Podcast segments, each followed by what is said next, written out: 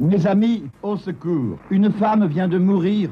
C'était par ces mots chocs prononcés le 1er février 1954 à l'antenne de RTL que l'abbé Pierre lançait ce qu'on a ensuite appelé l'insurrection de la bonté.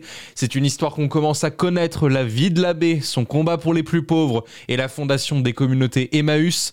70 ans après, j'ai demandé à Marc Balzon, le président justement des communautés de Rouen et de Saint-Pierre-les-Elbeuf, ce qu'il restait de cet événement aujourd'hui chez ses héritiers. Évidemment, c'est une date importante compte tenu que dans le, je dirais, dans, le, dans la mémoire collective, c'est euh, c'est la date qui a pour beaucoup marqué effectivement le départ d'Emmaüs. C'est là où tout le monde a connu l'abbé Pierre. Euh, le problème, c'est que depuis le départ de l'abbé euh, il y a dix ans, pour le garder dans la mémoire, euh, dans la mémoire, c'est pas toujours facile parce qu'effectivement, beaucoup de jeunes aujourd'hui qui fréquentent nos communautés ne connaissent pas systématiquement ni l'abbé Pierre ni ses actions. Un message lointain quelque part, mais qui subsiste encore, et ça va notamment se voir ce jour dans les différentes actions prévues pour célébrer l'anniversaire de l'appel de l'hiver 54. À Saint-Pierre-les-Elbeuf et Évreux, nous marquons cette journée par euh, une distribution de, de soupe, puisqu'en fait c'était la base de l'abbé a fait cet appel en, mois de février, euh, il faisait très très froid.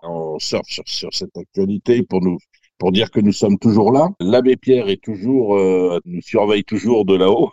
La communauté de Rouen est également mobilisée, notamment autour du site incontournable d'Esteville. C'est là-bas que sont enterrés l'abbé Pierre et Lucie Coutaz, les deux fondateurs d'Emmaüs.